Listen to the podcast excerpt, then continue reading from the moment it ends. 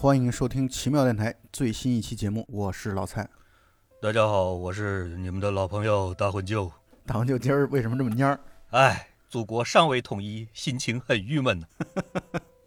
我们今天要聊的是一部韩国电影，朴赞玉导演的《共同警备区》啊，JSA。对这个片子呢，确实就像刚才大文就一开始电场说的那句话一样，其实讲的是韩国和朝鲜两边由于没有统一，所以成立了一个共同警备区，其实是一个战争的遗留区域。我最近看了朝鲜战争的一个纪录片，嗯，啊，这个纪录片十集，大家可以在豆瓣上搜一下，评分挺高的啊，可以说是非常全面的把朝鲜战争的整个从头到尾的历程讲得相对来说很清楚，总体来说立场也比较中立。那里边有一句话让我印象非常深刻，就是朝鲜战争是一场可能人类历史上出现之后啊唯一的一场大型战争当中，就是没有胜利者，到最后都没有一个谁胜利谁失败这件事儿。因为在朝鲜战争爆发之前，其实南北朝鲜就分成从三八线啊，就以三八线为界来去做区分。结果打仗打了几年之后，最后谈判还是以三八线作为分界线，而共同警备区则是就在三八线，相当于在三八线上，然后划分出来这个一个区，这个区域呢。呃，北朝鲜和南朝鲜这边各自派兵来值守，形成了一个非常畸形的一个对峙的局面。而且我看电影里边表现的这个共同警备区是还是白天，其实韩国这一边是可以游人是可以来参观的，对，是的，然后到了晚上，两方分别就是往后撤，往后撤，中间留出来那个桥，对，就是那个叫不归桥嘛。对，不归之桥。不归桥指的就是当时朝鲜战争结束之后，北朝鲜方面的战俘回到北朝鲜，然后从此就再也不会再往南南边去了。嗯、这样的一个桥，带有了一种特别强烈的对立对峙的这样的一个意味在里边。这就是共同警备区的一个背景。而这个故事呢，一开始呢，其实是就是大明星李英爱，因为我觉得我看这个片子，觉得李英爱真的是太惊艳了，我觉得啊，就是 可能是李英爱的颜值巅峰的一个一个电影。然后李英爱所代表了这个联合国的中立国监察委员会的一个代表来去调查一个事件啊，我们姑且把这个事件叫做绑架事件啊，打引号的绑架事件。李英爱的背景，他本身的身份是瑞士国籍，对吧？对，瑞士国籍然。后他的父亲是韩国人，对他父亲的背景，我们一会儿还会专门来介绍。嗯，而且瑞士呢，作为本身一个中立国，他李英爱应该是会法语、英语、韩语啊，所以他去调查，以一个中立人员的身份来调查这样的一个绑架事件，可能是比较好的一个缓和剂吧，就是属于谁都能认可。那但是我们也随着电影往后会发现，其实谁都不认可他。这个所谓的绑架事件发生在十月二十八号的凌晨，在这样的一个绑架事件当中，有韩国士兵受伤，并且被韩国军方面啊，就是南朝鲜这边，然后救了回去。啊、所以李英爱所代表的中立国监察委员会就要来调查这样的一个事件到底怎么回事儿。因为共同警备区的中立国委员会的这个军官就说了这么一句话：说共同警备区这个地方就好像是类似于像干柴烈火这样，随时有一点火星、一点火种就会点燃啊，而且就有可能会造成无以复加的这样的一种影响。所以现在处理这么一个绑架事件，真的是很棘手的一个事情。而基于这个绑架事件，南北韩方面其实给出的说法是可以说是截然相反的。北韩这边说的是南韩呃的士兵袭击了他们，而南韩这边的士兵所反馈的是北韩那边的士兵绑架了他们。对啊，绑架了其中一个人，就是这一片当中的李秉宪所演的这样的一个角色。为了方便听友们能够更好理解这个故事啊，我们就姑且用几位演员的名字来代表这里边的角色，因为这片子当中除了好像除了那个金泰佑之外，剩下的几位主演都是后来在韩国影坛当中非常赫赫有名的明星。嗯，而这个片子是朴赞玉导演的早期作品，也是他目前评分最高的作品。朴赞玉在这部片子当中，充分的在向黑泽明的《罗生门》在致敬啊，讲述了一个类似于像《罗生门》这样的一个故事，就是北韩、南朝鲜方面都各自各执一词，就这个绑架事件，大家扑朔迷离的，而观众在看的过程当中，需要去带着解谜的心态来去进入到这个电影当中，而这个电影很我觉得比较难的地方啊，反正我在看第一遍的时候，我也觉得有点难的地方就在于它的对于这样的一个事件的真实版本和叙述版本之间没有任何的，几乎可以说没有任何的让观众很容易去切入的，比如说给予出一些字幕啊来去提示，所以一开始理解起来会有一定的困难，但是这也确实是有乐趣和挑战的地方。对它很难分辨得出来，就是可能会有点糊涂。刚开始看的时候。对，刚开始看的时候确实是这样的，因为他把同一个场景，就是绑架事件发生的那一晚的那样的一个场景，呃，用镜头表现了，如果没记错的话，大概表现了有四五次，而四五次当中，有一些是按照当时的一些只言片语的镜头和画面来去表现的，还有一些是相当于重述了这个过程当中经历者的那个口述啊描述。然后来拍出来，所以这真真假假、虚幻的这样的一个过程，让观众其实看起来一开始云里雾里的。对啊，大红牛，我不知道你是不是一开始就也是这样的一种感受？没错，看刚开始看的是很费劲，就是你都没搞太清楚这个片子到底是个什么类型的片子，因为我在看片子的时候，我要先分类型的，什么样类型的片子需要用什么样的心态去看。要先把自己的心态调整好。那这个片子呢，看了二三十分钟了以后，我都还没摆好姿势，就是还没搞清楚后边这他会怎么去发展，这就让我很难办了。呃，对，确实。但是我们可以感觉到有一点，就是它从一开始其实是一种类似于像悬疑这种类型的这种方向，让影迷在观看的过程当中去带有一种解谜的心态，想要了解这个事情到底是怎么一回事儿。其实从南北方面各自给出的证词，当然很容易理解了。南边的，就是南朝鲜这边的。那个被救出来的军士李秉宪，他的供词是自己在野外上大号的时候被劫持，然后自己挣脱了那个手上的绳子，然后逃了出来，在逃的过程当中打死了两名北朝鲜的军人，他自己腿也被击中了，受伤了。对，而北朝鲜方面的证词完全是反过来的，就是他们几个北朝鲜方面的士兵军官正在说话聊天的时候，然后有一名南朝鲜方面的军人。好死不死的，专门冲过来，然后来去挑事儿，造成了本方啊，就是北朝鲜这这边两名军人的死亡，一名负伤。死亡受伤这件事儿是没法儿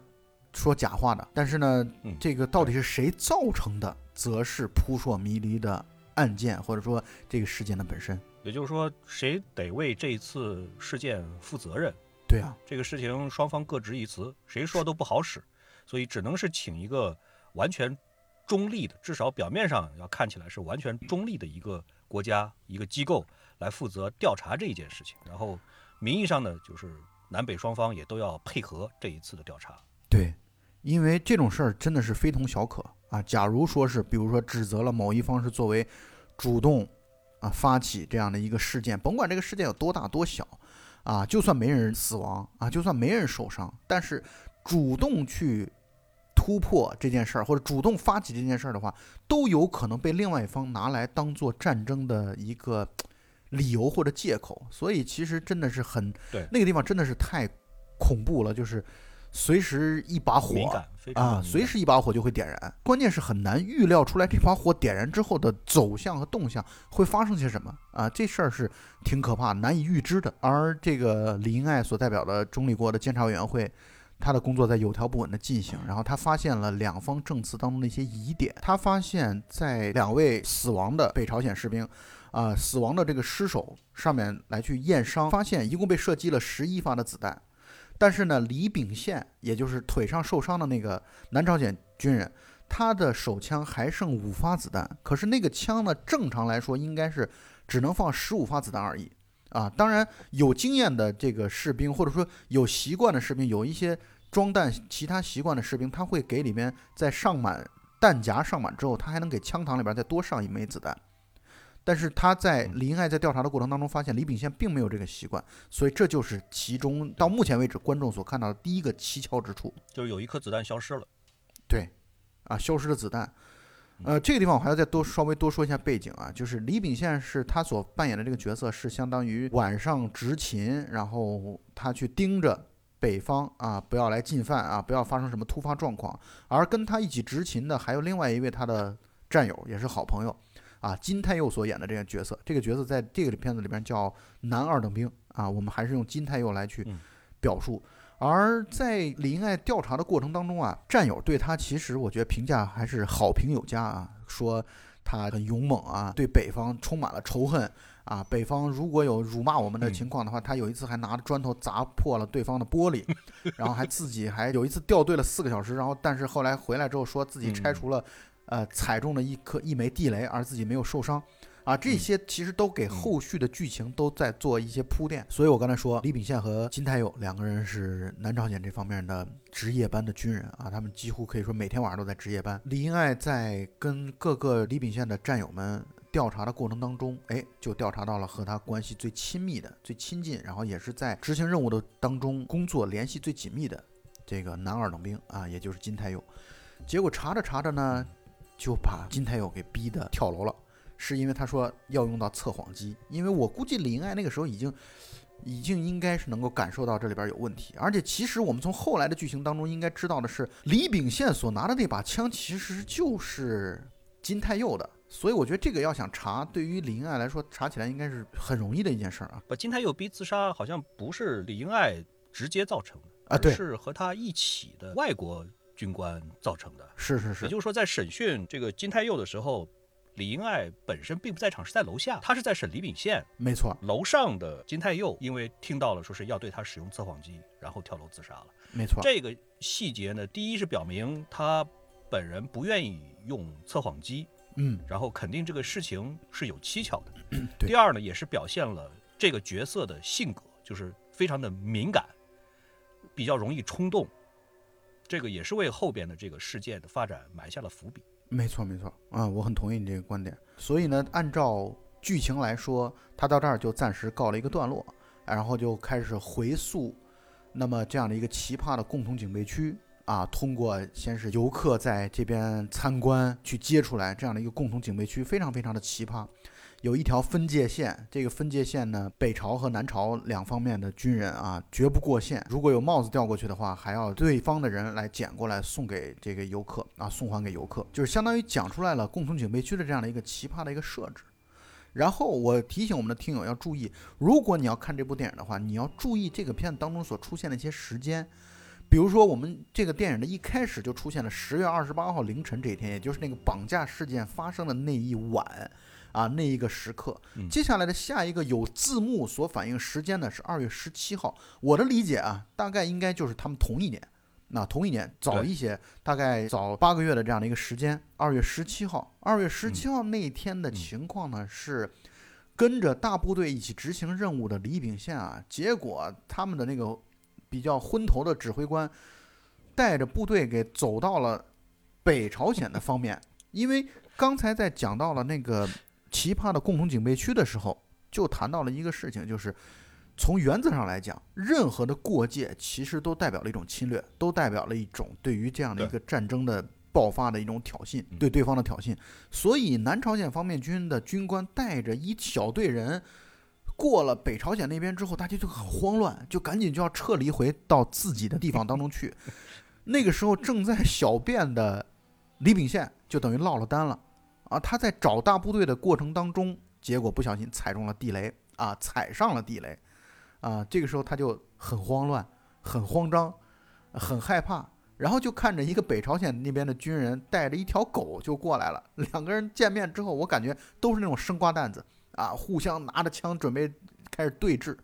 哎，北朝鲜那边人多势众，多了一个人，就是宋康昊啊，韩国影帝宋康昊，他所演的那样的一个军事，这个军事大概我觉得年龄比较大。三四十岁，也丰富的这种作战的外出的这样的一个经验，而也后来，宋康昊的这个角色也确实能够感觉到他年龄大，就是不一样，多吃几年饭啊，这经验就是很丰富，处理问题就是比较老道，比较得当。而现在北朝鲜方面军等于二对一占据了优势，帮李秉宪缴了械。但与此同时呢，李秉宪那个时候，我觉得两边还是特别仇恨对峙的这样的一个局面，就是说你们别靠近。啊，别走过来！然后两个 北朝鲜方面军就就回去了。然后李秉宪带着哭腔说：“我让你们别走过来，没让你们走。”这个情节特别搞笑，非常非常好玩，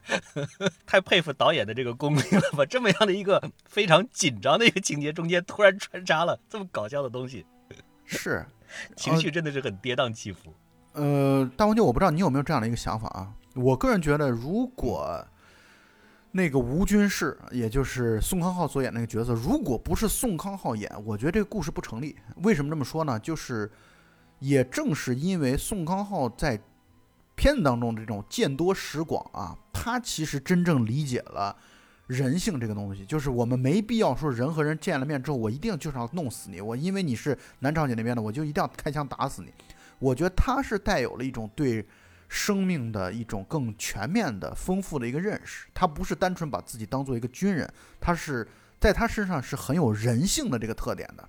啊。我觉得也正是发生在他身上的情况，才导致这个故事有接下来发生的可能性。就是他帮助李秉宪解除了地雷的引线，而导致这个，哎，那个时候李秉宪等于对他充满了感激啊，卸下了这样的一个心理的防线。就是年纪大一些，看得比较开。对，没错，就是没有那种剑拔弩张，就是我一定是上来我就是我干死你，你干死我的那种感觉。我觉得不是这样的，我觉得他身上会更有一种人的生活的气息，而不是说人只是一个工具，只是一个棋子，只是一个武器。啊，我觉得宋康昊这个角色，呃，反正至少我觉得在这个片子当中啊，虽然李英爱是个别。美好的存在啊！但是我是觉得这个片子当中，其实宋康昊的角色才是最为充满了人性的魅力和光辉的一个一个角色。对这个情节，就是从这个韩国巡逻队晚上开始巡逻，然后到大家都非常非常的紧张，一步一步小心翼翼的走，连刚开始就给了一个一脚踩断一根树枝的一个特写，嗯，气氛一下就紧张起来。然后呢，整个这个画面的从构图到摄像，我觉得也都很棒。对，然后就突然把地图一拿，我操他妈的，走哪儿去了？那个 那个感觉就笑点一下就就出来了。然后一直等到他踩中了地雷了以后，又又来一条狗在那冲着他叫。对，然后朝鲜那边呢，又又有人过来抓狗，然后又看见他两方开始对峙，然后缴了他的械了以后呢，又转身要走，然后这个笑点又出来了。整个这个情节，就整个这一段故事的这个。张力、戏剧力都非常非常充分，没错，这个地方真的是一个让人印象特别深刻的这么一个一个桥段。我是觉得，因为你本来你想想啊，对于这样的一个军事区啊，双方都是充满了紧张的这种军事区，发生两方想要融合在一起的这种故事，其实非常难的。在我看来，其实很难拍的，特别难，特别特别难。嗯，对，但是他能拍的，但是他把这个。拍的很真实可信，你又找不出来什么漏洞，它确实是有这个可能性的，而且你根本不会说是一个匪夷所思或者一个不可能，这个不是的，这个就是非常有可能发生的这样的一个一个故事。对，就是它等于把那种可能性当中最小的一种方向，但是又真实的那种方向给你表现的淋漓尽致，我觉得。所以就是从那一刻，我觉得在李秉宪，至少在李秉宪的心中啊，我感觉他种下了对于北方。北朝鲜这方面的军人的一种好感，因为他毕竟是遇到了救命恩人，然后呢来才能够让自己逃脱出地雷的这样的一个地雷阵。后来呢，这个两边的关系就开始升温啊。我觉得李秉宪趁着夜色的时候，因为他每次都是和自己的这个伙伴金泰佑一起来值班，然后金泰佑又是特别容易睡着的那那种类型，他就老是趁着金泰佑睡着的时候冲到哨所楼下，然后朝北边，然后来去扔香烟。扔磁带，然后扔各种各样的物品。其中有一次就是不小心，磁带可能打破了对方的玻璃，这也就成了一开始那个故事当中他的战友所说的，他怒起拿砖头砸人家玻璃。对，慢慢的双方就感情，我觉得或者说关系其实是越来越升温的，而且中间还会夹着纸条，就是递纸条，上面写点话什么的。是，双方就相当于写信，互相通信。没错，这个写信的时候，然后。这个宋康昊说了有意思的话，就说：“哎，你们这个南边的啊，他们把南边叫下边的嘛，因为从地图上来看，这个确实上北下南嘛。然后他们说，你们下边这个歌手唱歌还真是挺好听的，不过你们下边都没有女歌手嘛。然后给他发的全是男歌手的磁带。接下来时间就到了四月十一号，也就距离二月十七号他们几个人刚刚见面认识啊，过了差不多快两个月的时间。李秉宪呢，也确实是属于那种。”胆儿贼大啊，也确实年轻啊。就是我觉得，你想想，放在这样的一个哨所当中，每天晚上就无聊的盯着对方，可能几乎说可以说什么情况都不会有的这种夜色啊，盯着这种夜色当中，你说这种无趣无聊，真的是会太寂寞了啊！所以他真的是鼓足勇气，然后非常大大咧咧的就跑到了北朝鲜的那边的那个哨所。他们其实隔的桥就是一个不归桥，那个不归桥我感觉可能我目测了一下，大概有个八十米、一百米的样子，真的没多长。我估计几十米吧。对，让博尔特冲刺的话，十秒钟就过去了。呃，插一句啊，就是他为什么会过去，是因为对方递过来的纸条上写了让他过去，就是也是开玩笑。那个是申河军给他写的，啊，让他就是对半开玩笑的说你过来过来喝酒啊玩啊，然后他就果然就过去了。我觉得申河君写这个。基本上就是个开玩笑的口吻，就是明知道不可能，绝对是。然后碰到一个 二愣子，说你让我过来，那我就过来了。确实碰到二愣子，而且关键他一过去之后，申河君真的是吓尿了，我觉得。就是这个时候，全篇差不多应该是已经过了有半个小时左右了吧？我没有具体看时间，我感觉差不多是到这个过程当中，到他推开。这个朝鲜的哨所的门的那一瞬间，我差不多能够猜测到后边的剧情的走向了。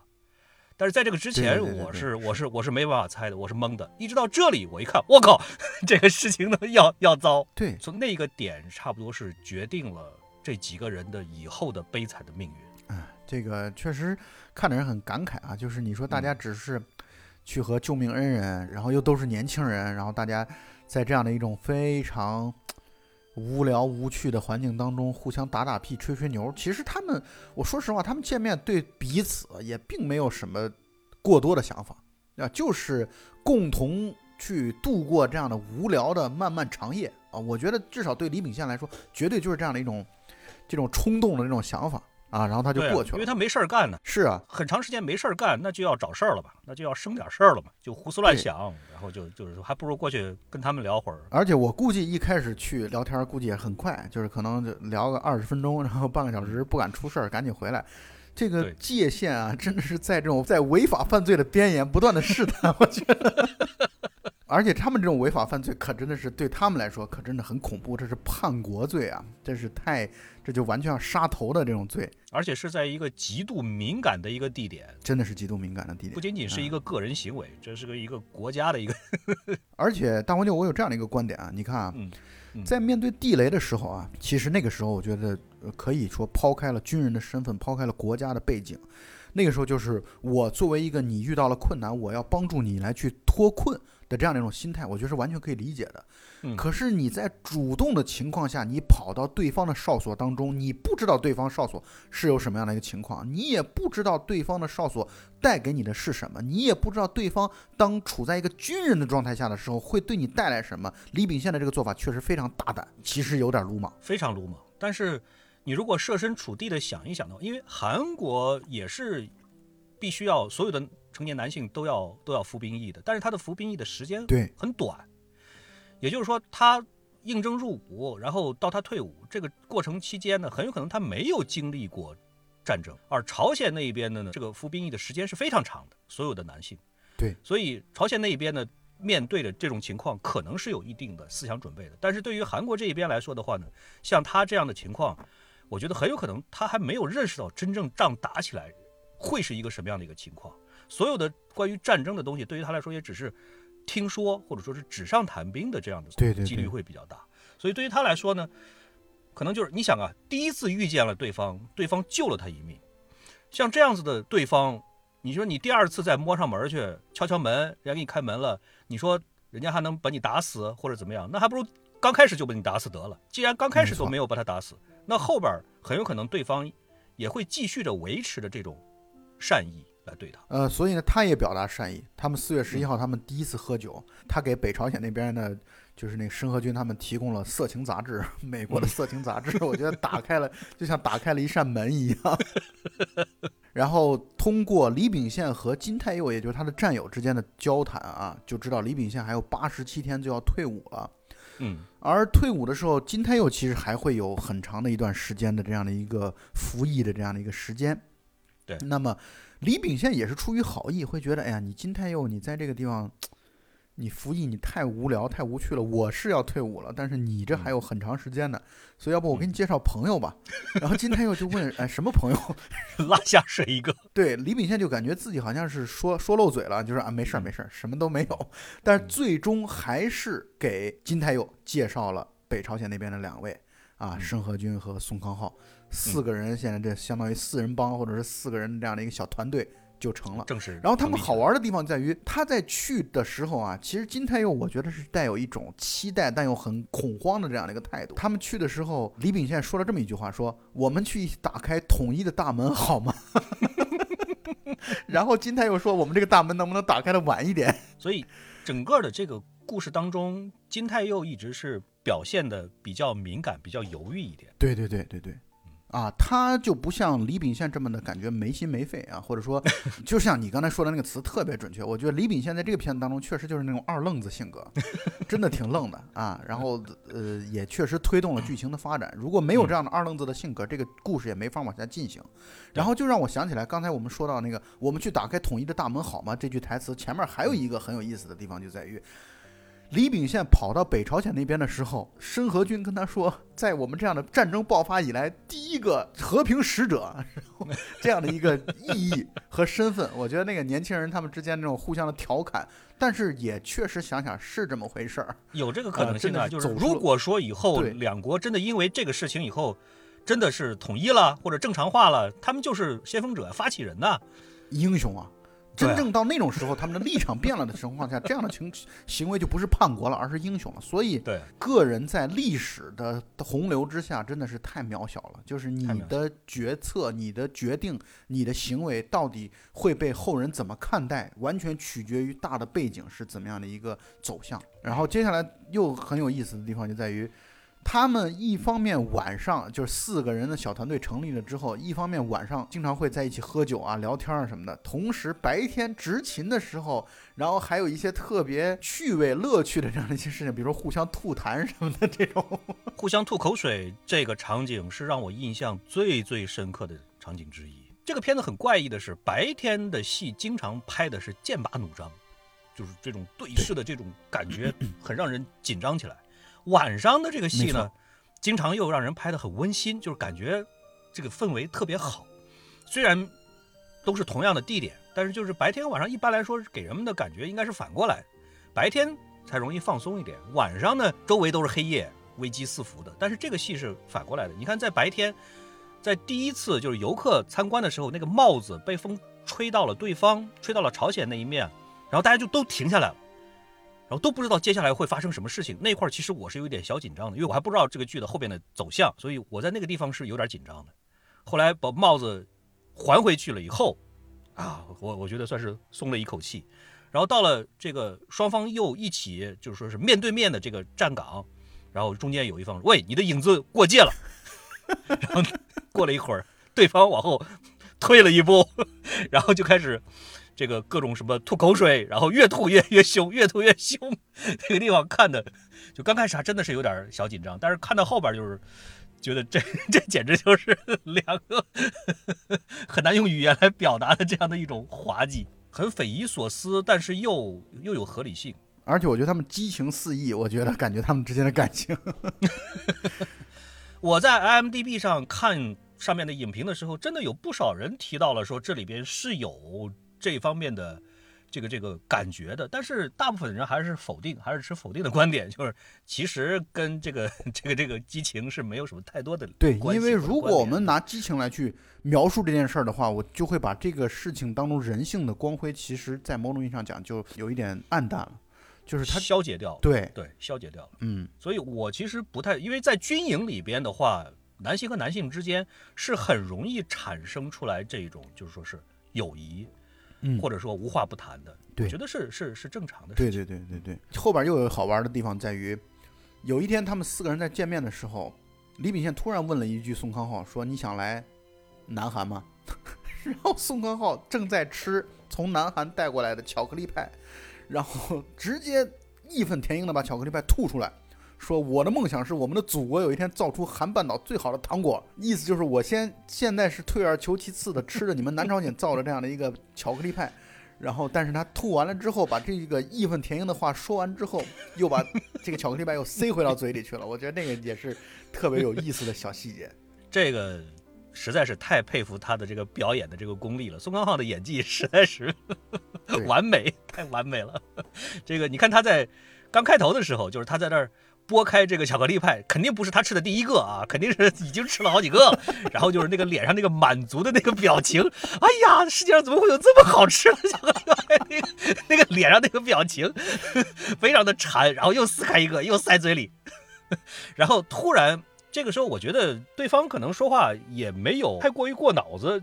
就是李秉宪可能就随口就说了一句，哎，要不然你过来，就是这样的话，咱们本来就是好哥们儿，对吧？你过来了以后，你你可以有更好的生活，对吧？有福同享嘛，就这个意思嘛。就随口就说了一句，我相信绝对不是说是要让他要背叛、要叛逃。我觉得这个肯定还是其次。虽然我觉得对于士兵来说，在他们服役的时候，两方的士兵肯定都受过很严格的教育，就是你只要有机会，你就要说服对方的士兵，要把他们要叛逃过来，要把他们要拉过来。肯定都受过这样的教育，但是在那个时候，我相信，我觉得李秉宪的第一反应不是出自于这个出发点，而真真正的觉得对方是我的兄弟，既然是好兄弟，那么就应该有福同享，出自于这个角度上来出发的。随口说了一句，要不然你来我这儿，然后这个时候就突然整个屋子的这个气氛就就凝固了，旁边那俩还在扳手腕的，突然就同时就同时力量就就消失了。你看这个扳手腕这个动作设置的也很好玩，对，只要有一方是。主动的撤力就输了，但是他们俩人肯定是同时撤的力，因为那个手腕就立在中间，就没有倒向任何一方，所有的人就都开始看，都开始看这边，然后宋康昊就突然一下就把巧克力派就吐出吐出来以后，就义正言辞的说了那么一番话，说完了以后，整个屋子的气氛就全全都凝固了，就是大家都开始互相的怀疑对方，他们到底有什么目的。他们这样说，到底是不是要拉拢我们过去？就突然一下子，这个气氛又凝固到最冰点，然后就是宋康昊用巧克力派又塞回到嘴里，然后就又用那个满都是巧克力派的那个渣儿那个手去摁李秉宪的头发，对，然后就大家气氛一下又突然开始放松，然后就又开始接着吃、接着喝、接着玩，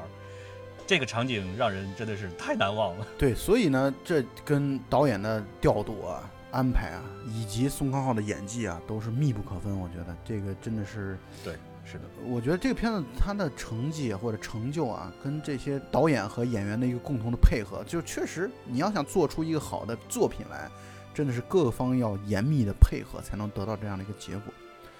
嗯，然后这个故事接下来就来到了十月九号啊，也就距离我们那个所谓的绑架事件离得越来越近了。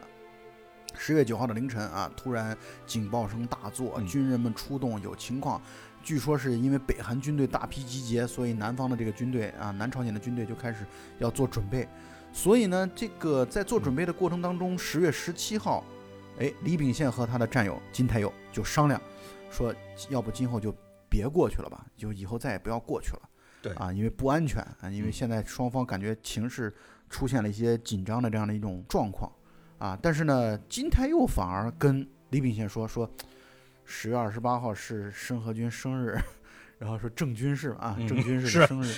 然后同时呢，这个你也快要退役了，要不咱们就去过去见他们在最后一面，然后就是在过生日的时候送个礼物什么的啊，然后就到了十月二十八号那晚，其实我的理解就是十月二十八号凌晨，也就是二十七号、二十八号相交的那一晚嘛。啊，就到了那个晚上。我再插一句，这之前还有一个细节，嗯，印象让人非常深刻，就是他们两方都在这个巡逻，嗯，然后在一处地方呢遇到，遇到了以后，双方的这个士兵就都开始把枪口对着对方，对，然后两方领头的呢就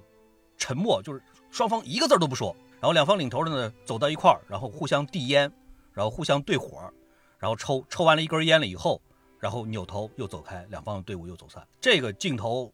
从头到尾一个字都没有，一句对白都没有，但是拍的是非常的引人入胜，就特别紧张，那个气氛，尤其是他那个摄像的那个角度，他有一个从上往下看的一个角度，双方的这个士兵都站成了一个弧度，对，中间是两方的头互相递烟，然后对火抽烟，抽完了以后又各自回到各自的队伍当中，然后继续巡逻，这个镜头也是很有深意，让人会觉得意味深长的这样的感觉。那是因为还是那句话嘛，就是战争对人的影响确实挺大的。但是呢，在战争过程当中，这些军人本身对对方的军人并没有仇视，并没有敌意。虽然如果一旦发生了战争，双方肯定剑拔弩张、刀兵相向，这是一定的。但问题在于，在发生这个战争之前，我们就是活生生的人，你也是带队人，我也是带队人，我们只是完成执行任务而已，就像工作一样。我觉得这就是战争的这个背景所带来的东西，就是在战争发生之前啊，敌对状态，我们只是执勤，我们是只是值班，我们只是组织赋予我们的这样的一个角色啊，所以在那个时候，我们依然可以有这种。抽烟啊，大家共同，哎，共同的这种就是尽在不言中的这样的一种意味存在啊，我觉得大致是这样的一个意思。然后就来到了那一晚就到了出事儿那天。对，就到出事儿那天。出事儿那天，关键是他们一开始在吃东西、喝酒的时候，然后说了这么一句话：说如果战争爆发的话，我们是不是要自相残杀？这个问题抛出来之后，其实我感觉几个人都愣了一下。我相信他们也不是没有想过这个问题，但是真正的当做一个讨论的问题放到酒桌上，我觉得大家还是会。不知道该怎么面对啊！我觉得虽然他们肯定，我相信他们在头脑当中无数次的考虑过这个问题，但是真正在面对对方来讨论这个问题的时候，我相信他们不知道该说些什么，因为这个问题是无解的。对，或者换句话来说，这个问题可以说答案是必然的，就是战争一旦爆发，他们不得不自相残杀。然后我记得库斯图里卡在《地下》这个电影当中说了这么一句话：说兄弟残杀，这才叫战争。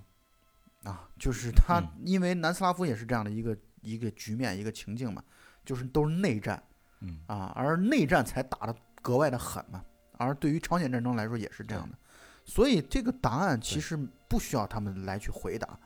然后这个时候就开始，他们就开始说一些有的没的特有意思的一些东西，比如说南朝鲜方跟北边说你们别再做核试验了什么的，然后北边说这跟我有什么关系，又不是我做的。我觉得这个台词很很真实啊，就是既有良好的愿望这个东西在里边，但同时又有无奈在里边啊，又有这种小人物的这种确实对于历史进程毫无办法这样的一个背景在里边，所以我觉得这个台词放在这儿也很挺精妙的，也挺又有趣味又有心酸的一个地方。然后应该是我相信你印象特深刻的地方，就是在于他们喝酒喝嗨了之后，南边也会知道这可能是他双方哎。很在难得一见的这个一晚了，所以他们一起拍照。摄影师是金泰佑，他拍另外三个人，他就一直在找角度啊，把那三个人都站累了，但是他一直在找角度。找角度的原因我们都知道，他是为了让剩下三个拍照的人挡住这个北朝鲜那边哨所，哎，后边的两个他们的金家伟人的这个头像啊，金日成和金正日啊，我觉得这个当时那个意味其实很。对，意味很深长，这个也是很多网友，包括很多 影迷在看电影的时候感慨比较多的地方。我觉得，换句话来说，其实我很同意你刚才那个观点，就是金泰佑这个角色跟李秉宪的角色比起来，就李秉宪这个二愣子啊，就是他很多时候可能是不没心没肺的，或者说很多时候是用直觉来去做一些事情的。可是金泰佑或多或少内心深处，他始终被这种对立的教育。啊，所影响或多或少，就是我跟你们再关系好，但是呢，我心里边有一些底线是不能碰的，啊，有一些东西我是在意的。你比如我拍照的时候，我就不想拍到你们金家的或者说北朝鲜这边的领导人的这个照片，啊，头像放进去，我就会故意刻意的避免这件事儿。它其实也反映出来金泰佑这个角色的性格。对，我觉得这个应该是一种由于从小受到的教育，或者说是，呃。看到的、听到的环境的影响，所产生的一种接近本能的反应，就看到那个东西出现在我拍的照片里边，就会觉得很不舒服。对，然后他们就给申河军送礼物啊，送礼物的时候，申河军哭了。我看到那儿我也挺感动。哭完之后，故事感觉急转直下，听到有人敲门，金泰佑去开门，结果就遇到了北朝鲜另外一个中尉。他应该不是敲门，因为他他就是想要上厕所。然后就把门一拉，正好门外边站了那个军官。然后这个军官呢，之前就出现过。对。但是在第一次出现的时候呢，他是看到朝鲜这一边的这两个养狗家伙不好好值夜班。对，养狗。然后说是你那个狗明天必须要处理喽。后边这个狗好像再没出现过，可能这个狗确实是，要不然就是把它给放生了。放生了，放生了，是放生了。那个申河军把它放生了，应该是放生。但是呢，朝鲜这边的。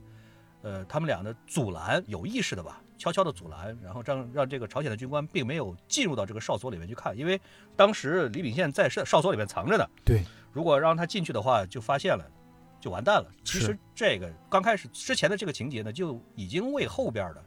故事的发展打下了伏笔。而且那个时候他们四人小组其实还没成呢，就是金泰佑那个时候还并没有加入到他们这个四人小组当中去。对，呃，朝鲜那边的崔中尉出现了，出现之后镜头就又切走了、啊，等于把那晚的情况到底真实接下来发生了什么，依然不给观众看。啊，我觉得这其实就是导演的这样的一个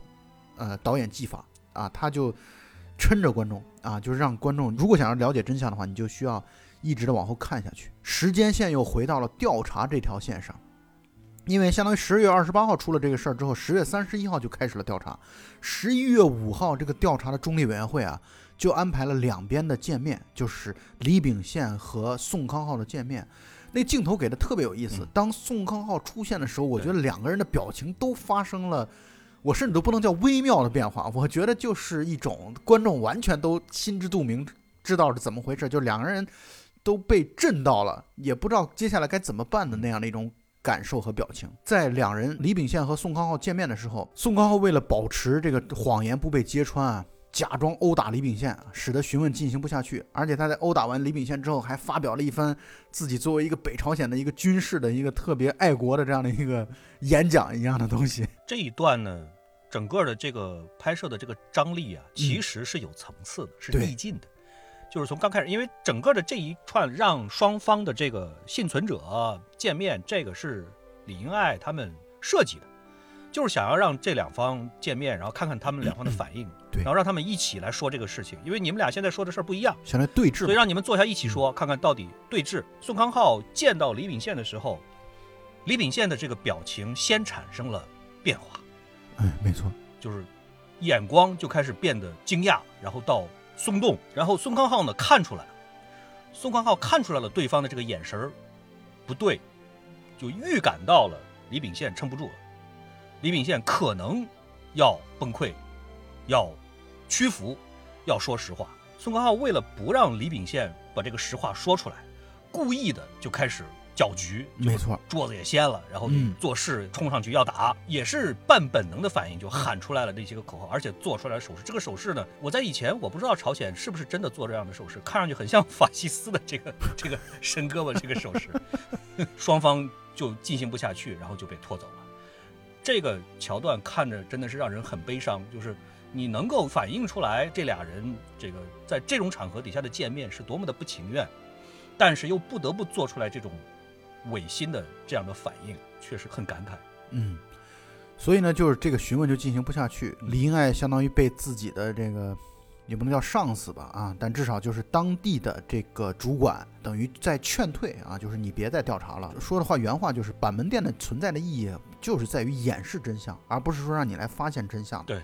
啊，你就算发现了什么真相，你就把这个事儿就当做没发生，就保持。对于那个中立委员会来说，他们的态度就是我们保持现在朝韩的对峙对立，不要发生战争，这就是我们的目的所在。啊，你把这事儿大事化小，小事化了就完了。啊，但从李英爱的角度来说，他内心深处，包括他发现了诸多的疑点，比如说李秉宪的枪编号根本就不是他的，一听到用测谎机，金泰佑就跳楼自杀，等等等等，这些东西串起来，就会知道这背后的故事一点都不简单。而我认为那个时候，其实李英爱，我个人觉得他已经大致知道真相是如何的了，他只不过是需要当事人的口头的一个验证。我觉得其实是这样的一个局面，对。然后这个地方我还要再多说一句，就是在于那个中立委员会的在当地的这个头儿啊，就是领导，然后来去也在跟李英爱的沟通当中啊，讲出来李英爱的身世了。就是李英爱呢，他的嗯父亲是韩国军官啊，就是朝鲜军官。然后呢，后来呃，朝鲜战争爆发之后啊，结束之后，然后到了中立国，应该是好像到了阿根廷吧。然后在阿根廷认识了李英爱的母亲，瑞士的一个女人，然后两人结婚啊。后来李英爱等于是瑞士籍的，啊这样的一个过程。这个过程的背后的历史事件啊，就是一个朝鲜战争当中的一个巨大的一个事件，叫做巨济岛事件。当时联合国军应该是在巨济岛，这个韩国南边的这样的一个小岛啊，巨济岛设了战俘营，然后双方或者说己方的这个战俘都投在巨济岛当中，都在巨济岛等于安放或者安置。在狙击岛当中发生了狙击岛事件，就是有策反的，就是北边的策反南边的，南边的策反北边的，然后包括还有一些非共产主义者，然后被要求加入共产主义这边，等等等等，各方各面的都有。你要知道，那个时候还有一些情况，就是他们甚至到了极端的情况，就是聚集岛的。这个战俘营是自治的，联合国军是在战俘营的外边的，相当于他只保证战俘营不被冲破就行了。战俘营内部是由战俘自己自治管理的，所以这里边的内部的关系非常非常的复杂，有北边要投靠南边的，然后有南边要投靠北边的，然后有北边不让北边投靠南边的，等等等等，各种各样的都有。然后还包括他们还要求这些战俘，就是同一阵营的战俘，要求身上刺字。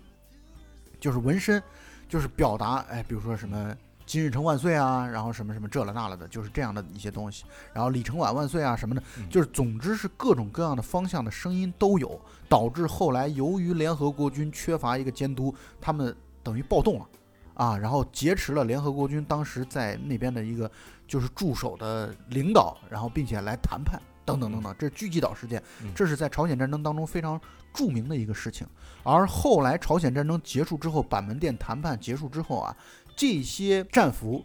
有一些战俘是有权利选择自己可以去哪里的，还有一些人啊，他们拒绝回到北边，然后也拒绝加入南边，他们实在是被这种战争相当于就就把自己的。价值观给摧毁了，他们决定自己绝不参与到任何的这样的一个战争当中。所以我看了那个采访，就是朝鲜战争那个纪录片当中，专门采访到了一个人，说他是跑到了印度，你知道吗？你都难以想象，他跑到印度去了。他为什么跑到印度？完全在一个三四十岁的一个年龄当中，跑到了一个语言不通、文化不通、各方面都。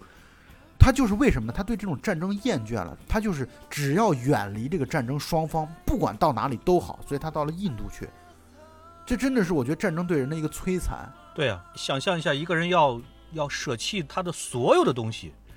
去跑到一个完全陌生的一个环境底下，那是需要什么样的力量在驱使他？心死了呀！他完全是心死了一种状态，就是他对于你们这种北方打南方、南方打北方的这样的一种状态。他觉得这兄弟之间、民族之间，这个同一民族互相残杀，他对这样的一个局面，他真的是厌倦了。他一刻的一天的都不想再投入到这样的一种局面当中去，所以他宁愿选择重新开始到印度当农民，重新开始去种地啊，他也要摆脱这样的一个局面。而这个片子当中的李英爱的父亲，就是当时所谓聚集岛当中有七十六个人没有选择北方和南方的任何一方。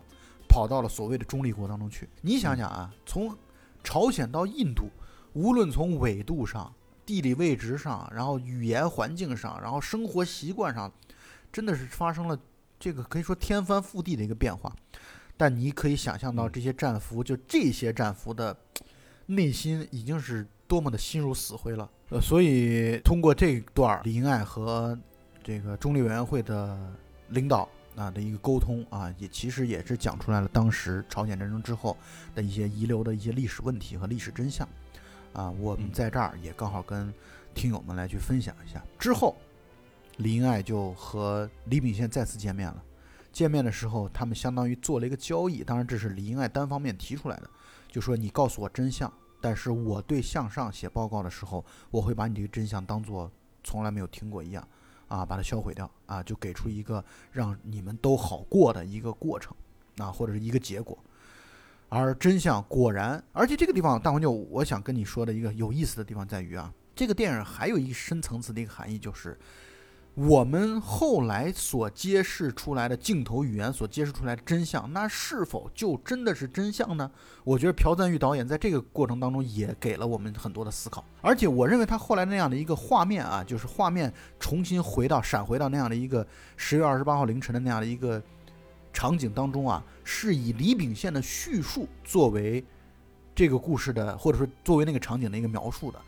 我觉得朴赞玉其实他也是在跟我们说，前面你看大家都互相说谎话的时候，这个我们都理解为他是说谎话，互相为了自保也好，保别人也好，这个目的性是很明确的。但是当李秉宪真正回忆真相的时候，愿意跟李英爱说出自己真相的时候，他的回忆是不是也会出现偏差？这其实我觉得是朴赞玉的给我们展示的另外一层次的这个所谓的真相和谎言之间的关系。我个人的感觉是因为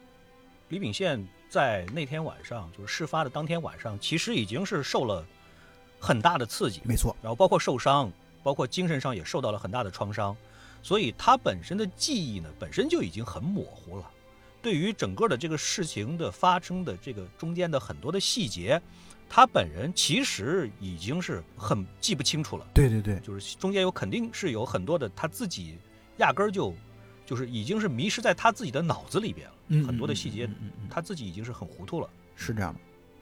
但是这件事情有另外的一个层次上的一个意思，就是说，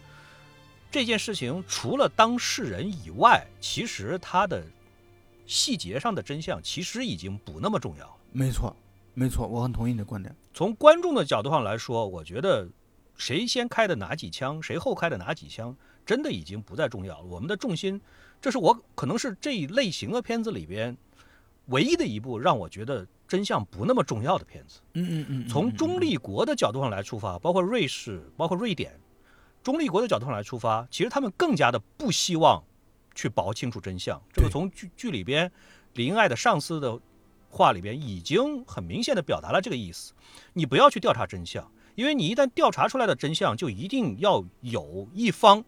来为这件事情负责任。到那个时候，这个朝鲜半岛上面的局势一定会比现在更加的紧张，甚至于就有可能战争就爆发了。对，没错你。最好就是和稀泥，让两方都搞不清楚真相。这样子的话，大家无非也就是再继续吵一吵，说不定过几年还能和平。所以，对于不同的旁观者的角度上来说，我觉得，除非是当事人自己，否则的话，其他的人真的都已经是不再希望或者说不再 care 这个真相，反而他们会就说是由于自己的立场上面的关系，可能会去思考别的方面的问题。对，所以我觉得其实真正在意真相的，可能就是李英爱以及还有一部分的观众，哎，就是想知道那晚到底发生了什么。而接下来又一次通过闪回的镜头啊，来告诉了我们那天到底发生了什么。从崔中尉在门口出现开始，啊，然后两边开始拔枪，崔中尉拿枪指着李秉宪，李秉宪拿枪指着崔中尉。金太佑在李秉宪的旁边说这件事儿可能事有蹊跷。因为宋康昊总得说点什么。宋康昊对崔中尉的解释说：“你别拿枪指着他们，我现在其实在策反他们，等等等等。”而金太佑把这句话听进去了，他会觉得可能你是不是真的你们来设了一个局，来去策反我们啊？嗯看上去好像是在嗯平时我们都是兄弟朋友，然后崔中尉好死不死，突然我们每一天在这儿喝酒聊天都没事儿，突然就在这一天出现了，是怎么回事儿？啊，所以他会觉得事有蹊跷。而我觉得这个宋康昊的那个劝说双方把枪放下，已经开始显得有成效了。已经马上就要成功了。对，然后就是这个时候，突然摇滚乐哎响起了啊，这其实也是很铺垫的一个让后来的情绪爆发铺垫的一件事情。对这个地方呢，整个的镜头语言呢，其实交代的很快。然后，如果说是看这部片子的观众，我感觉可能不同的人观众也有不同的解读。我的感觉呢是，整个是这样的，就是说，首先一点，我们要说的是，这个片子里边呢，对于北方哨所里边的很多的道具呢，其实后来在片子里边都有它的各自的作用。对比方说，我们刚才提到的照相的时候，这个墙上挂的这个领袖的照片，嗯，其实就是在这个剧里边起到了作用。在这里呢，放音乐的那个录音机对，在播放音乐磁带，在这个时候呢，也是起到了作用。就是它在这个时候正好呢，它是播放完了其中的一面，就是比较舒缓的这种这种歌曲。然后呢，磁带到头了以后呢，自动反转了，正好另外的一面呢是一个节奏比较快的，突然一下子起来的这个摇滚乐。然后让这个对峙的双方的这个情绪呢，突然一下又紧张了起来。同时，正好这个崔中尉的这个腰上的这个对讲机呢，突然又响起来了。哦，这个地方我倒没有特别想响了以后呢，这个响起来，因为你能听到有人在呼叫他，哦，对对对然后呢因为你他别在后腰上，他这个对讲机是别在后腰上，所以其他的人是看不到他的这个对讲机的，因为他当时已经把枪已经收起来了。对但是对讲机一响起来以后呢，他的下意识是手伸到后腰去摸对讲机，对，但是这个动作呢，让对方误会了。对方误会了以后呢，就以为他是要掏枪，然后就直接就一枪。但是这一枪，第一枪呢，并不是致命枪，而只是就说是把他打中伤肺部。对，啊，这一枪，而且这第一枪相当于是金泰佑开的，啊，金泰佑站在李炳宪的后面开了这一枪。然后根据前面的铺垫呢，金泰佑其实是一个非常敏感的这样的一个角色。情绪上不太稳定。然后呢，所以他呢，哎，情绪上是很不稳定的。这样的人一旦一爆发起来，反而就可能会更冲动一点，就是对他自己都可能都不知道他在做什么，他是完完全全的就是无法控制住自己了，嗯然后就是直接就一枪就是打中了。这个崔中尉在旁边的申河军就下意识的就手上的这个枪就抬高了一点。接下来这个第二枪到底是谁开的，其实是比较有争议的。从后来的剧情来说，其嗯实第二枪应该是李秉宪开的枪。我也比较同意李秉宪开的可能性是大一些。对，但从镜头语言上来说啊，打中申河军的致命枪，从李秉宪的叙述当中啊，他会认为那枪是金泰佑打的，不是自己开的枪。总之就是第二枪和第三枪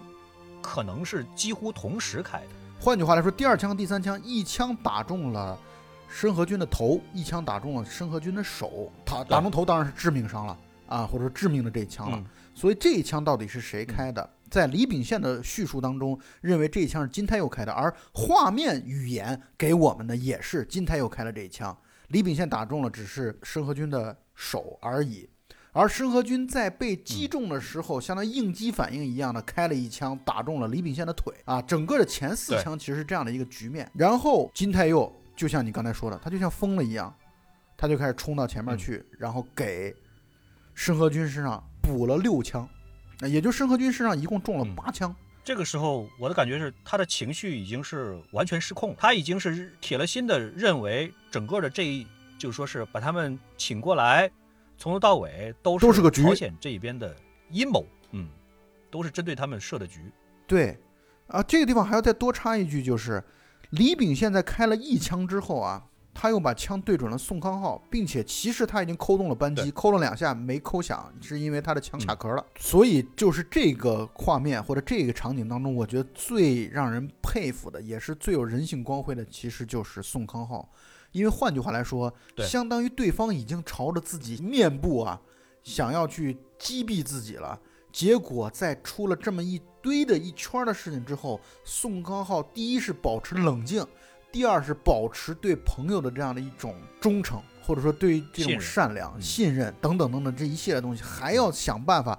帮助朋友来去脱罪。我觉得这一点在这个过程当中，宋康昊真的展现出来人性当中的极致的这种善良和极致的优点。你看他第一，他从头到尾他没有掏枪的动作，连尝试都没有，没有，他的手一直是举举起来的，是这是一种对对方和平示好的一种一种表示。对。然后第二呢是，他一直在劝说双方，咱们先把枪放下，先把枪放下，甚至于一直到李秉宪冲着他的脸连开两枪，就是都都是尝试开两枪，在这么近的距离上，他都没有说是尝试把对方的枪夺下来，就是跟对方打斗在一起都都没有。他就一直是站在那儿，就说是咱们好好说，有话好好说。而且这几个人当中，也是后来也是他第一个反应过来，应该接下来怎么善后，怎么处理这一件事。没错，就是意味着他既有担当，又有能力，还冷静。我觉得他真的是在这个过程当中展现出来了老大哥的一个风范啊，就是他呃有人生经验，嗯。同时呢也活明白了这样的一个状态。啊，他真正是。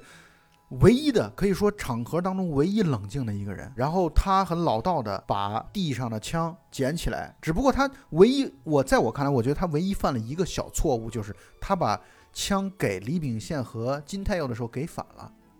他把金太佑的枪给了李秉宪，把李秉宪的枪给了金太佑。对，这个是一个肯定是一个绕不过去的一个漏洞。另外就是血迹溅上去了，溅到枪上了，没有擦干净。对对对，而这也就是李英爱的调查团队把这个事情，他之所以能够调查大致清楚，知道这里边的谎言，或者说知道这里边的这个对不上真实叙述的情况的这样的一个一个原因所在啊。也正是有这样的一些漏洞。嗯，而这个漏洞，从观众的角度来说，觉得完全能够理解，因为谁也不可能在那种情况下做的极其的缜密，是做不到的。这两支枪都是对方的枪啊，他也没有办法认得那么清晰。对对对对对，宋康昊想的办法就是，因为李秉宪腿上中枪这件事儿是抹不掉的，你想说他没来人，这不可能的，所以只能当做李秉宪一个人来，让金泰佑受到的影嗯响尽可能的少。然后嗯他们想描述的情况就是，因为李秉宪跑到这边来去闹事儿，而导致了发生了枪战，这样的话能够最大程度的保护金泰佑。而这种情况下，李秉宪嗯逃回去之后呢，也有的也有理由说，啊，我觉得大家大致是这嗯样的一个局面。同时呢，宋康昊还让李秉宪把自己肩膀上开了一枪，造成一种逃跑的一个一个局面的一个现实，啊，所以他的心思是很缜密的。他是第一是把这个崔中尉打死，因为对。崔中尉在这之前只是受伤，是，嗯，他要先把崔中尉的口要先封住，没错这就只能把崔中尉先打死。没错没错，然后呢，他把现场还收拾了，就是后来这是后来的事儿，就是他把那个被打坏的录音机扔到河里了，嗯，也就是说连带着一颗子弹消失掉了。对，然后就是在离开之前，他要求李秉宪往他自己的肩膀上开几枪，这样的话就造成了就是说是自己也负伤了这样的一个对对对对对，没错没错。所以这个时候就就是南朝鲜那边就把李秉宪救回去了。看上去到这里啊，这个电影也基本上快到尾声了，看上去好像真相、一切真相都大白了。但是呢，在李英爱和李秉宪沟通的时候，说了这么一句话，说：“但是你们现在这个叙述当中还有一个疑点，就是在于，呃，这个吴军士，也就是宋康昊的这个叙述当中啊，说开向申河军的致命枪是你开的，而不是金泰佑开的。我相信这句话真正震撼到了李秉宪，导致让李秉宪他一直误以为自己并没有给朋友开出那么一个致命的枪。而且我说实话啊，其实李秉宪，我的观点是，他从朝着宋康昊想要开枪杀死宋康昊那一刻开始，他的内心其实就已经崩溃了，就是他会内疚于自己怎么会想要去杀掉自己的朋友啊这样的一个情况。而后来当他知道宋康昊所叙述的开向申河军的致命那一枪是自己开的时候，我觉得他整个人就彻底崩溃了。所以他在被其他士兵带走的时候，到了楼下，拔出其他士兵身上带的配枪，自杀身亡。我觉得这一切都变得合理起来。就是他在那一刻，甭管他是不是意识到了，回想起来了，那枪确实自己开的。我觉得，但是他的精神已经受不了了。对我同意。第一是通过李英爱的口确定了自己杀掉了一个朋友，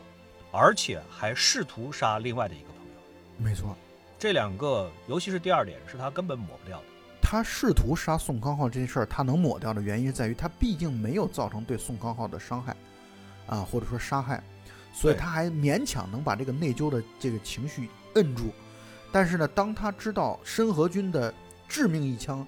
很可能是自己开，就到他最后，我觉得，我觉得他其实都不是确定的啊，但是他很可能是自己开的那一枪的时候，我觉得他真的是彻底崩溃了啊，完全情绪绷不住了，所以最终李秉宪自杀了。而电影的最后一个镜头，是之前又回到了那个之前那个旅行团丢了帽子啊，帽子被风吹到北朝鲜那边去，被宋康昊捡回来递还给他的时候，而这样的镜头当中，四个人都出现了，啊，有从旁边走正步的申河军，有站在那边站岗的李秉宪，还有金泰佑，四个人都在同一个画面当中出现，非常的意味深长。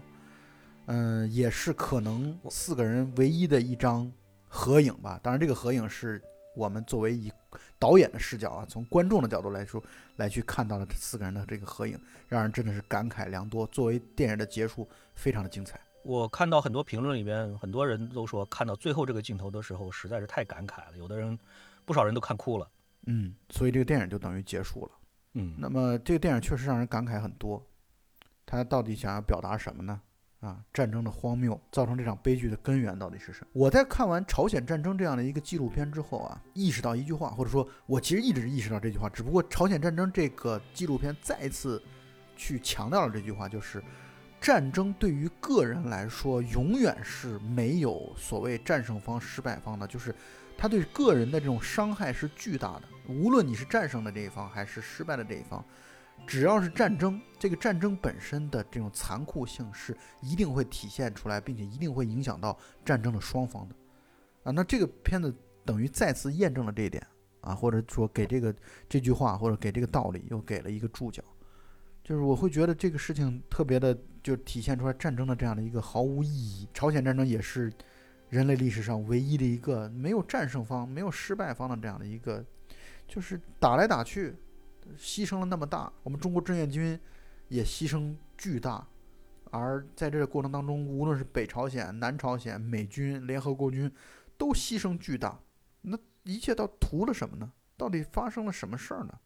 这个从这个电影当中，我觉得非常强烈的就是这种反战的这样的一种反思在里边。这我觉得是这个电影最让我印象深刻的东西，或者说启示最多的、启发最多的东西。特别让人佩服的一点是，从我查到的资料来看，这部电影是第一部。韩国拍的比较客观、比较冷静的来描述双方的这样的一部电影，就在这以前的韩国电影，由于政府的这种要求吧，或者说是引导，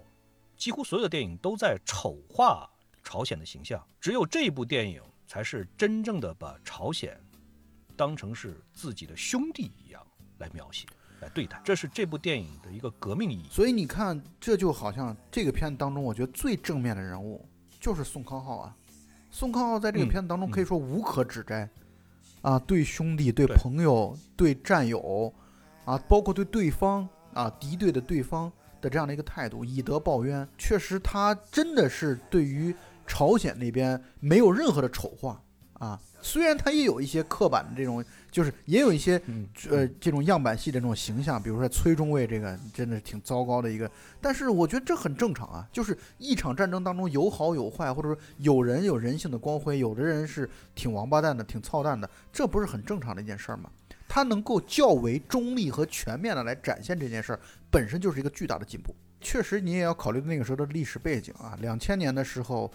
正是。朝韩关系迈出一个朝和平方向啊，迈出重要的一步啊，签署了一系列的一个协议啊，然后声明发表了一些声明，这个确实它是有其背景存在的，就是朝着和平的方向来去走的。后来到了这个其实朴槿惠时期啊，朴槿惠和李明博的这个时期，朝韩关系等于又再度往冰点的去降，所以这个时候文艺作品当中也就又再度的等于封闭起来。这其实也跟。大的历史环境和背景是密不可分的，而到现在这样的一个局面下，文在寅总统的主导的这样的一个态度吧，等于又再一次的在朝韩关系的复苏缓和方面又在迈进啊。但是就在我们做节目的这个前几天啊，等于呃朝韩联络处的那个大楼等于被爆破了啊，这个事情确实也不好说，现在到底是什么样一个走向。我们当然是希望朝韩关系能够走向一个和平的一个方向，但是也确实悲剧的地方在于，大红舅刚才也之前一直也在说，造成这样的一个局面，一个很大的原因是，朝鲜作为一个真的是一个小国家，很多时候自己没有办法主导自己的命运。朝韩关系或者说整个朝鲜战争为什么会起，不就是因为美苏争霸吗？就是因为这种冷战的这样的一个大的背景，导致朝鲜成为。冷战之后的第一场热战啊，或者说第一场直接的这样的一种交锋和战斗啊，虽然苏联并没有正式的参战，但是呢背后这个能够这个金家王朝啊金日成的这样的一个上台，跟苏联的支持是密不可分的啊。那么这确实是一个人间悲剧啊！这个悲剧到现在已经过了这么多年了，从一九四几年，也就是。这个一九四五年的二战结束到现在都依然还存在，真的让人感慨特别多。就希望，哎呀，早日和平吧。这个片子我觉得只要大家用心的看完啊，你肯定会觉得这个战争太荒谬了。然后我们也会特别的对于这四个人物啊，就是四个人小组心存同情啊，也知道，呃，我觉得大红就说的那句话特别准确，就是也知道这件事从一开始。就一定是注定了一个悲剧的结局。只要他们还在继续持续的交往下去，啊，这肯定是一个悲剧。你从 你从沙翁的这个剧当中，《罗密欧与朱丽叶》不不也就是这样的一个大的背景吗？两个大的家族、大的家庭之间的矛盾，那下一代你只要交往，那一定是悲剧。你说的很对，这个 IMDB 上真的是有评论，我觉得说的很中肯，就是这部电影其实不是一部战争片。你要是把它类比的话，最好的类比其实是《罗密欧与朱丽叶》。对啊，悲剧就是这样的嘛，就是把美好的东西撕碎给你看嘛。那你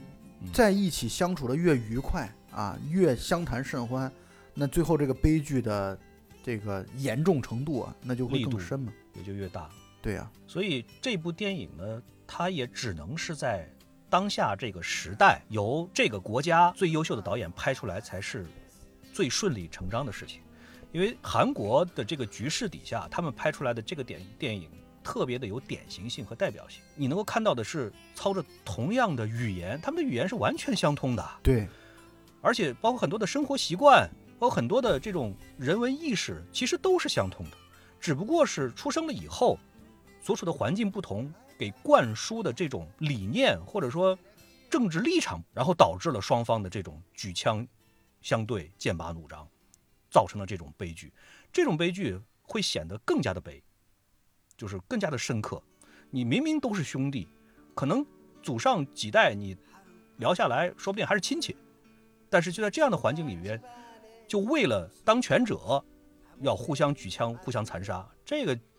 你又觉得是特别荒谬的一件事情，同时又觉得这是一个特别悲伤的一件事情。没错没错，嗯，确实如此。就好像之前我跟小吉聊的那个《欢迎来到东莫村》啊，讲的也是朝鲜战争的一个事情，只不过那个片子是以喜剧的形式啊，半喜剧的形式来去、嗯来去展现的，而这个片子则是一种写实的啊现实主义题材的这样的一个方向，会更加的真实，会更加的更加的残酷啊，而且。呃我们会把自己带入到这样的角色当中去，我们会觉得，那其实你看对对。面的人也是可爱的啊，对面的人也是，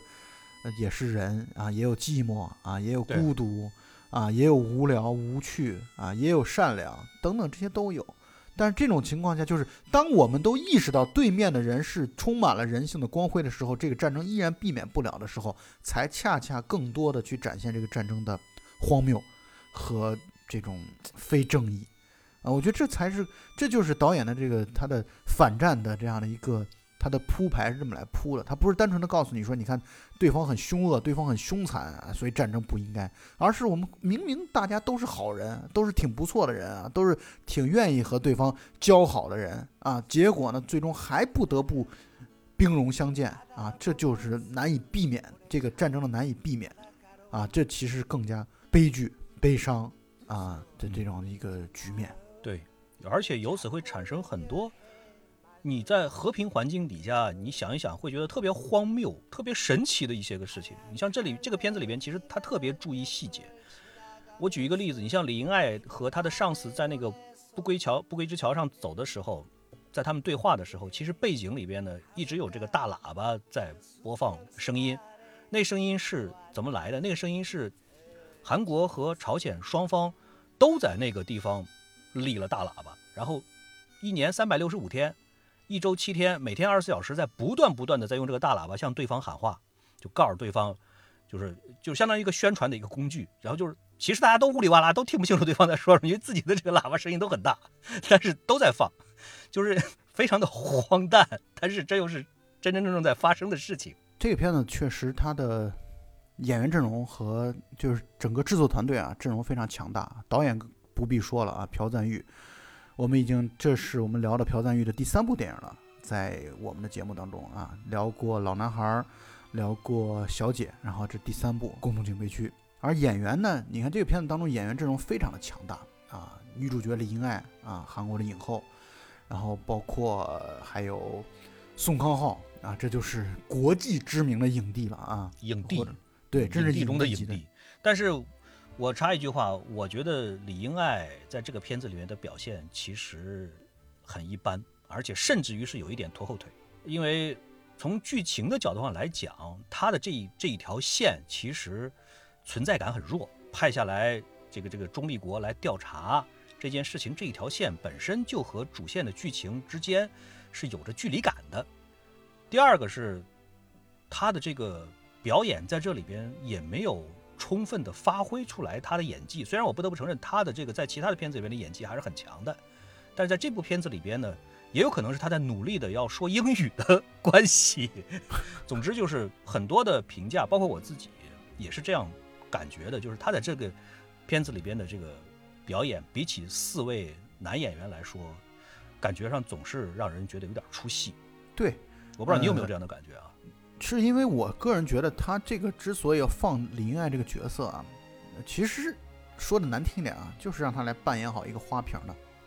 就是在这么一个纯男性的戏当中，必须要增加一些亮色啊。再一个呢，我觉得啊，这个片子也是我的感觉是，这个他一定是有公司背景要求。他按照商业片的路数来去拍的这样的一个大的背景所导致的，但是从另外一个角度来讲啊，如果李英爱真的是演技糟糕的话，朴赞玉肯定是看不上的，朴赞玉肯定是不会再用那当她了。但是朴赞玉在后来嗯。复仇三部曲的第三部《亲切的金子》，完全是李英爱来去做女主角的，而且李英爱在《亲切的金子》嗯。当中的那个演技跟这个片子真的不可同日而语，啊，完全不一样。对他本身的演技肯定是没问题的。所以我就觉得这个片子它就是其实扮演好一个花瓶就行了，但是更加凸显嗯出来宋康昊的演技出色，然后李秉宪也特别的帅 啊。就李秉宪，我前两天看了李秉宪的一个新片儿叫这个《长白山》啊，就是一个灾难片儿啊，就完全是一个嗯大叔的一个形象了。但是李秉宪在这个片子当中真的是太帅了，我觉得他这个片子嗯几个男。男演员的选角都非常的出色，就是很符合这个角色本身自身性格的要求。他不容易的地方是一个是都演的特别的活灵活现，对，第二个是又都有自己的性格特点，嗯，包括细节上都不重复，没错，这个真的是很难得。尤其是我也聊两句李秉宪啊，因为我在这之前，我对于四个男演员，其实说句老实话，我的了解都不是很多。当然，只知道宋康昊是吧？只听说过宋康昊。呃，宋康昊肯定，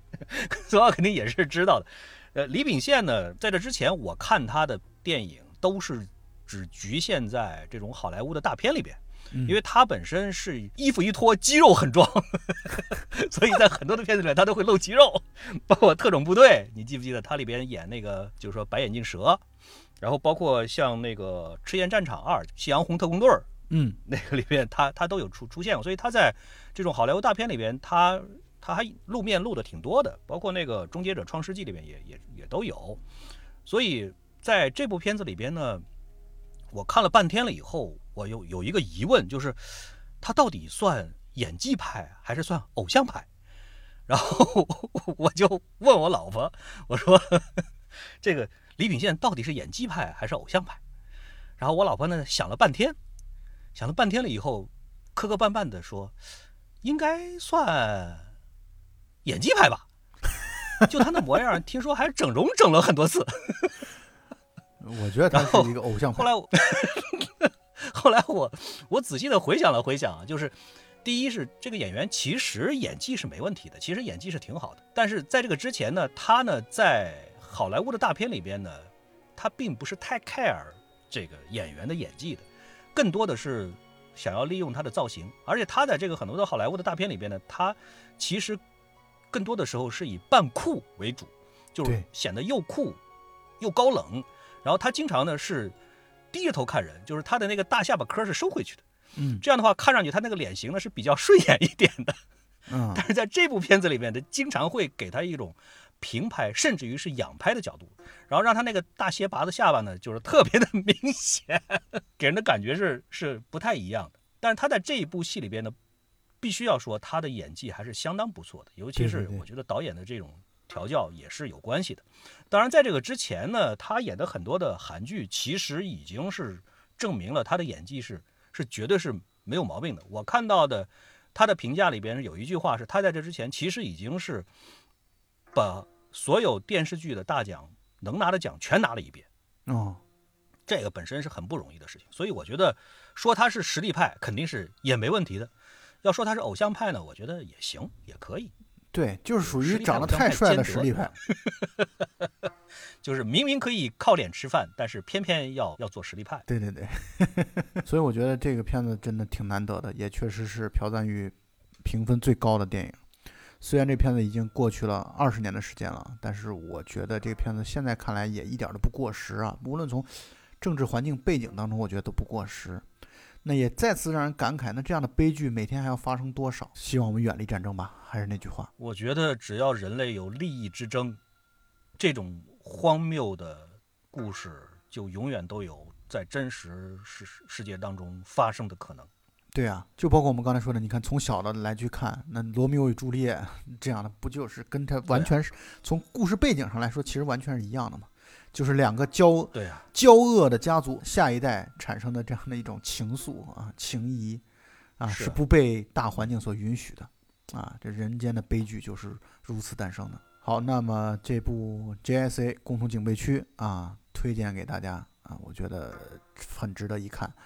我相信你看完之后，可能你也会对于这个事情的真相，你有自己的想法和认识。这里边细节也很丰富，很值得去挖掘。我们就算讲的很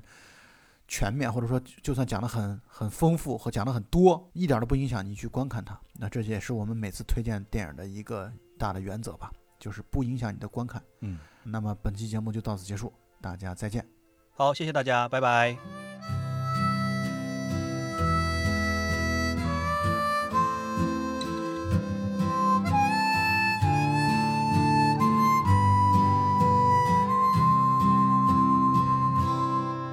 짧게 잘린